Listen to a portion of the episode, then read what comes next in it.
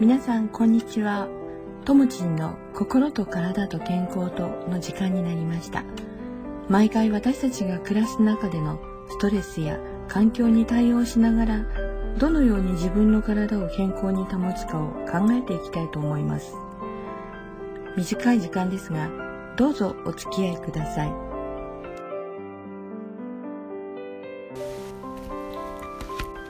皆さんこんにちは。え第4回になりました。今日は、え表題の中にある「心と体と健康と」の中の、え心について少しお話ししようと思っています。えっ、ー、と心っ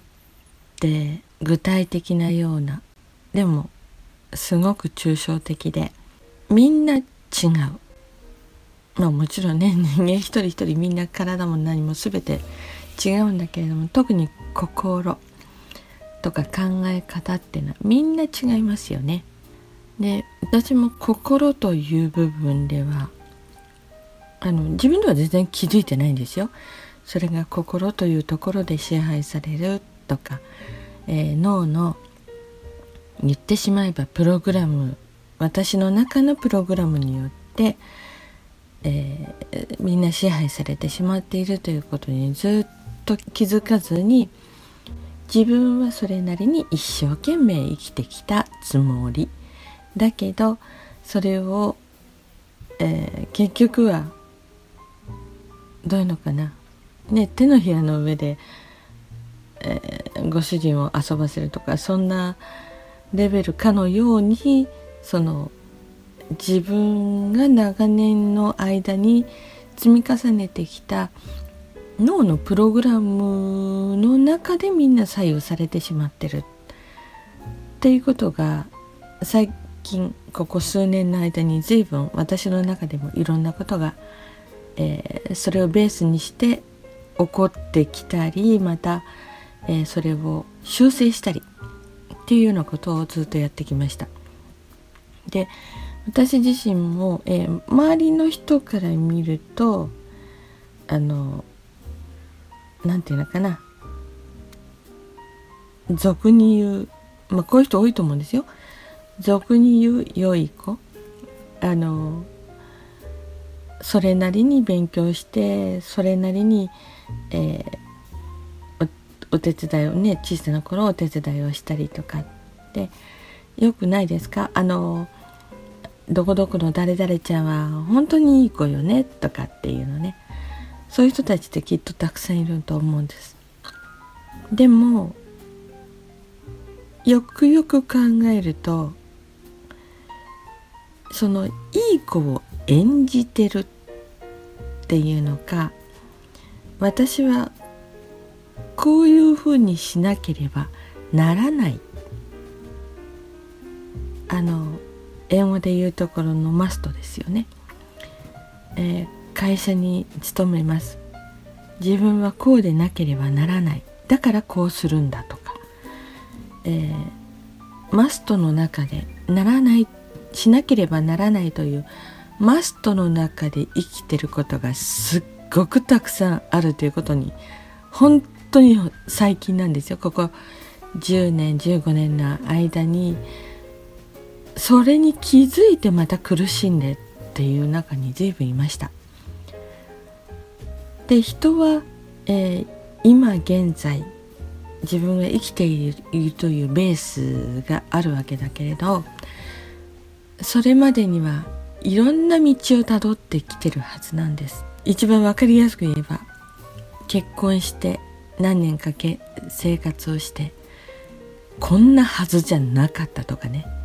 で私の人生もっとこうなるべきだったこうなるはずだった。こうならなければいけないのになんでならないんだ。こんな思いを持った方まあ持っている方きっとたくさんいると思うんですよ。でも改めてよく考えてみるとこの人生を選んできたのは全て自分なんですよね。だってあの時にあの人がこう言ったからとかねプロポーズをされてあんたがこういうふうに私を口説いてきたから結局ね結婚してあげたのよとか。でも何とかかんとか人のせいにしようと思っても最後その道を選んでるのは全部自分なんですよね。嫌だったら断ればいいわいいだけのことだったんですから。でもなんとなく自分の意思がどっかで揺らいで選んだ道が今に全部つながってるわけでしょ。だから人生の責任の全ては自分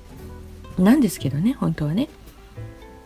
でもできたらそこにはあまり触れたくない。人のせいにしたい、えー、そういう人生ってすごくあると思います。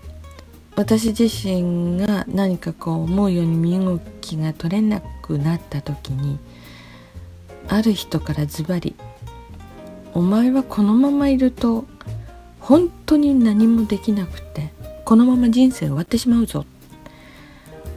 って言われた時に自分もえっと思いながらもそれをなんとなく感じ取ったのかな。で2週間ぐらいそれこそ引きこもりのようになりました外に出るのは本当に必要な食事の材料を買いに行くというそれだけあとは外に触れることがすごく怖くてまあ、えー、軽めの引きこもりですよね。でどういうどうしたらいいのかなっていうのでまあその頃心というのをもっと解放したりとか解き放ったりっていうことを少しやってみたらどうだろうかって言われて、えー、合計8日間、まあ、4日ずつのね研修を2回っていう形でしたけど、えー、そんなものに参加しながら自分をもう一回振り返りながらっていうものもやってみました。で自分を変えていくきっかけにはなったと思うんだけれどもなかなかそう簡単にね自分をいろいろ変えていくってことは難しいことだなっていう正直に思いましたね。でその中でいろんな、えー、自分に気づきながらまた自分の、えー、深層心理っていうのかな心の一番深いところでまさかこんな考えがあるとは思わなかったなんていうことにいくつか触れることにもなりました。自分がこう生活していく中でどうもあの人苦手なんだとかあの人嫌いなんだとかっっていうこと。そんなことにたくさん触れることもやっぱり人生の中にはあります。であの人嫌いだからできるだけ避けて、えー、生活するとかありますよね。であるまた全然別の方です。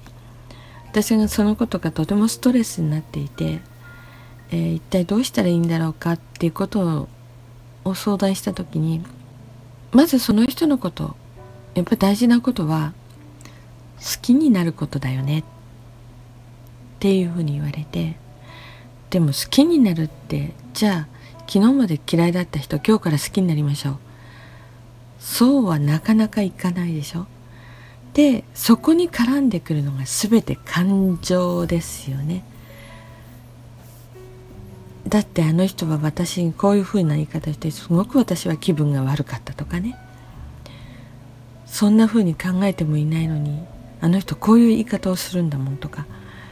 あの自分を責め立てられてるような要は自分のそのその人に対する嫌悪感感覚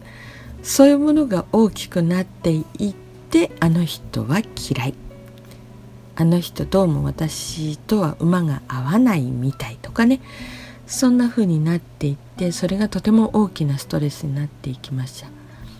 でそんな時にその方から小さなノートを一冊プレゼントしていただいてでそこに一日にその人のこと3つこの人素敵だなとかあこんなところいいよなこんなところ好きだないいところそれを3つ毎日もちろん同じようなことが、えー、連日出てくる場合もあります。でもできるだけその人のいいところと思うところを一生懸命書き出しました。で最初のうちは比較的簡単ですよね。それでもその人の苦手な人のいいところを探してそれを言葉にするっていうのはなかなか大変だと思う。ただこれをやってみてちょっとやってみてって言われた時に私がその人を信頼せずにそんなことできるわけないじゃん。だってあの人こうだもんああだもん。って言ってそれを拒否した段階で全てゼロに戻ってしまいますよね。でもその人はそのその道のプロだから何かきっとあるんだろうなと思っ、えー、そのいただいた小さなノートにその人のことを書き始めました。その人っていうのは私が苦手と思う人ね。その人のことを書き始めました。で、えー、毎日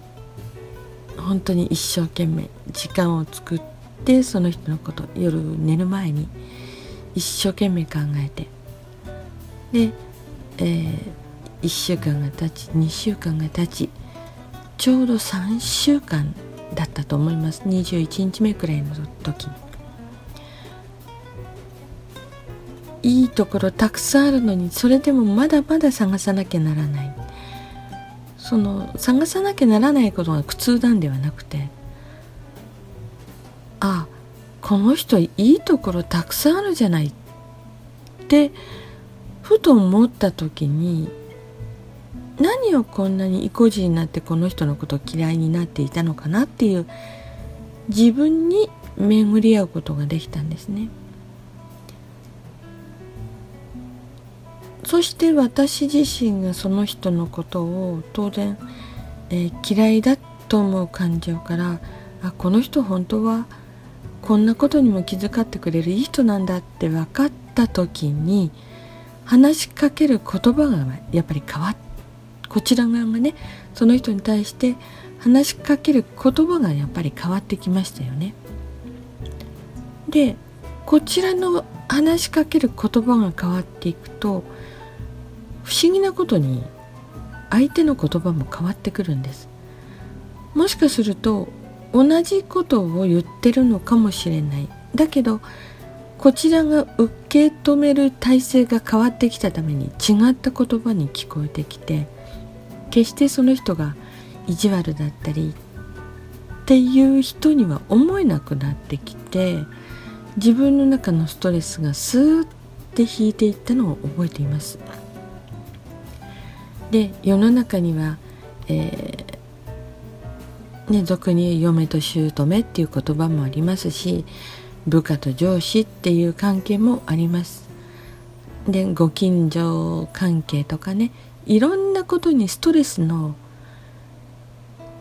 原因は全て人間。ってことに改めて気づく時でもありました。人がいなかったらストレスの種はできない。だからストレスが本当に嫌だったら宇宙でもどこでも行ったらいいと思うよって言われました。人がいなければストレスにはならないから。でも人間ってすごく勝手だからやっぱり人と人に関わってで生きていって「ああよかったね」とか「えー、何そんなことがあったの?」とかね一緒になって喜んでみたり悲しんでみたりそんな中が人間関係なんだと思うんですね。でその中で、えー、私たちが人間関係という中で一番最初に関わるのが自分の親ですよね。生まれて初めて自分以外のまあお医者さんというのは別に考えてえー、自分が関わっていく人っていうのはまず家族の中でも両親っていうところに触れていくと思います。まあいろんな事情があってそれが、えー、一人ね両親というのは片親っていうことがあったとしても最低限お母さん母親には巡り合ってるわけですよね。で人に関わることで親は親としてこの子をこんな風に育てていきたいこんな子になってほしいよく生まれたばっかりの娘さんを見てお父さんがもう何十年先のこの子をいつか嫁に出さなきゃいけないのかって言って悩んだところからストレスは始まるのかもしれないんですけど人がたとえ肉親であっても関わることによって多少なりともストレスが起きてくる。その受け止め方人に対しての受け止め方を変えていくことでうん自分の心持ちもものすごく変わってくるしで全て自分が一番ではないということまあ一番ではないという言葉はね語弊があるかもしれないけれど、えー、自分の考え以外にもいろんな考えを持った人がいるんだなっていうことも気づいてみたり。で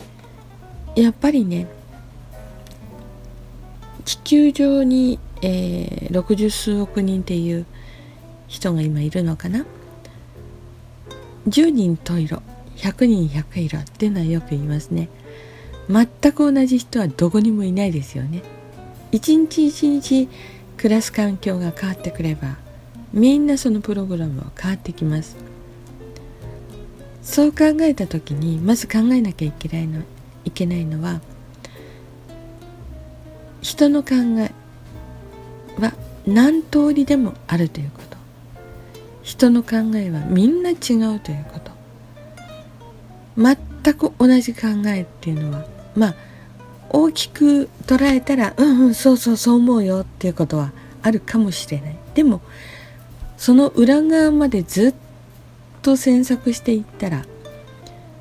全く同じということは絶対ないですよね。でよく日本の、まあ、人にあることなんですが日本、うんまあ、ご夫婦でよくご主人が「そんなこと言わなくても分かるだろう」とかっていう言葉それからまあそれをね奥様が言うこともあるかもしれない。そんなこと言わなくたって分かるでしょ？ね。でも言葉って絶対言わなかったらできるだけきっちり伝えたいと思ったらできるだけ細かいところまで赤が黄色である黄色が黒であるそういうようなところまできっちりと伝える必要って絶対ありますよね。お祭りの話をしたとしていろんな地方にいろんなお祭りがあります。小さなお社の本当に小さな子供みこしぐらいのえー、お祭りもあれば日本全国で有名な本当に何百万人という人たちが見に来るようなお祭りもあります。だから例えばこの夏のお祭りがねって言ったらばじゃあどこのお祭りをイメージしてるのかみんな違うと思います。で全ての人たちがお祭りが楽しいもの嬉しいものではなくてもしかするとその昔の記憶にお祭りの季節に何かすごく嫌なことに遭遇してしまった。そんな人にとってはお祭りは決して楽しいそんな行事ではないわけですよね。だからみんな違います。全ての人の思いそんなものの中には何でもありっていうような私は思いを持っています。私はこうだと思う。でもあなたはこうなのねっていうふうに話をしていった中であそうなんだ。あじゃあこんなところはどうなの？って言って本当に聞いていって初めて少しずつそこに意思の疎通が、うん、生まれてきたりああなたはこういうことに関してはこういう思いを持ってるのねそんなことが起きてくると思います。で、え言わなければわからないだろって単純に思っている方。でもその言わなければという言葉の中に、えー、押さえつけてしまうような表現の仕方もあるしかと思えば、うん、説得するということではないけれど私の考えはこうなんだっていうふうな形でそのことうん、そういう言葉で伝えようとする人とか言葉の表現の仕方だけでもいろんな表現の仕方がありますよね。だから改めて今この年齢になって言葉を表現する言葉で表現するそれをまた受け入れる側がどんなふうに受け止めるかによってみんな違うということ。これを改めて今認識しているっていうところはあります。で心ってとても広くて深くてでも本来はとっても温かいものだと思うんですね。でもそれをほんのひ、うん、一握りの捉え方に固めてしまうことによってそれがすごく冷たかったり残酷だったりっていう言葉にもいくらでもなってしまう。それによって私たちはまた、えー、自分が受け取るその言葉の意味合いによって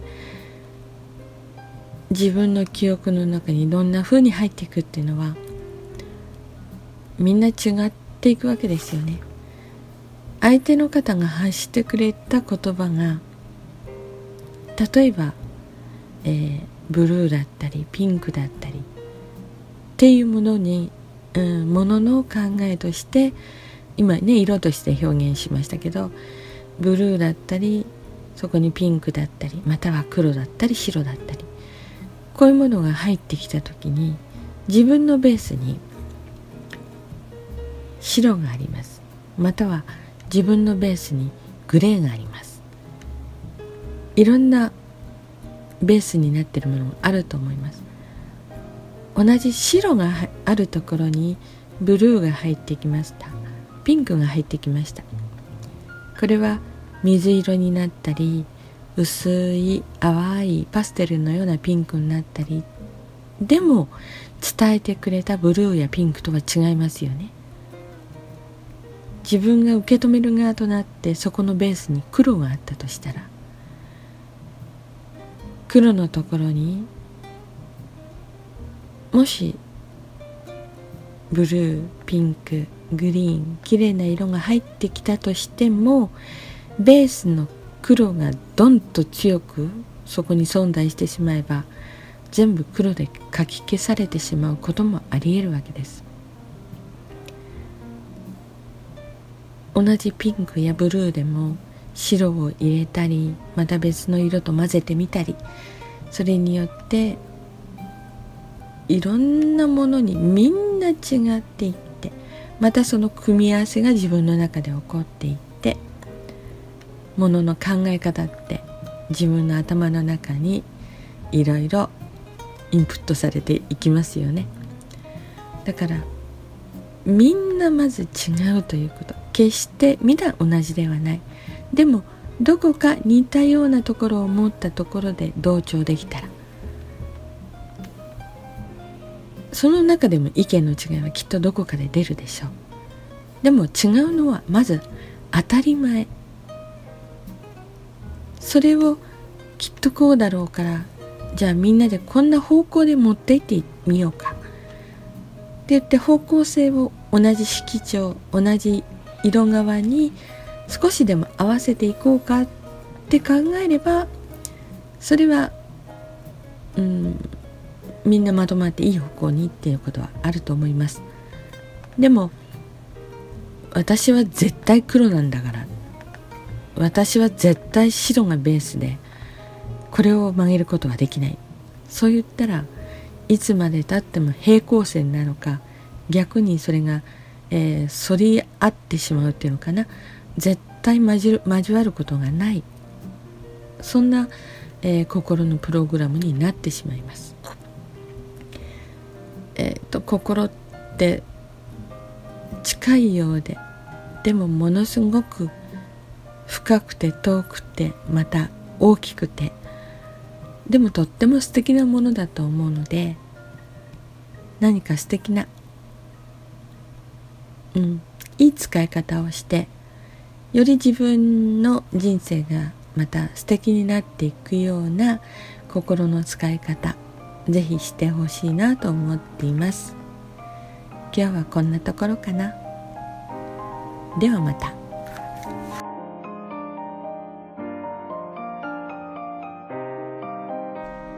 健康は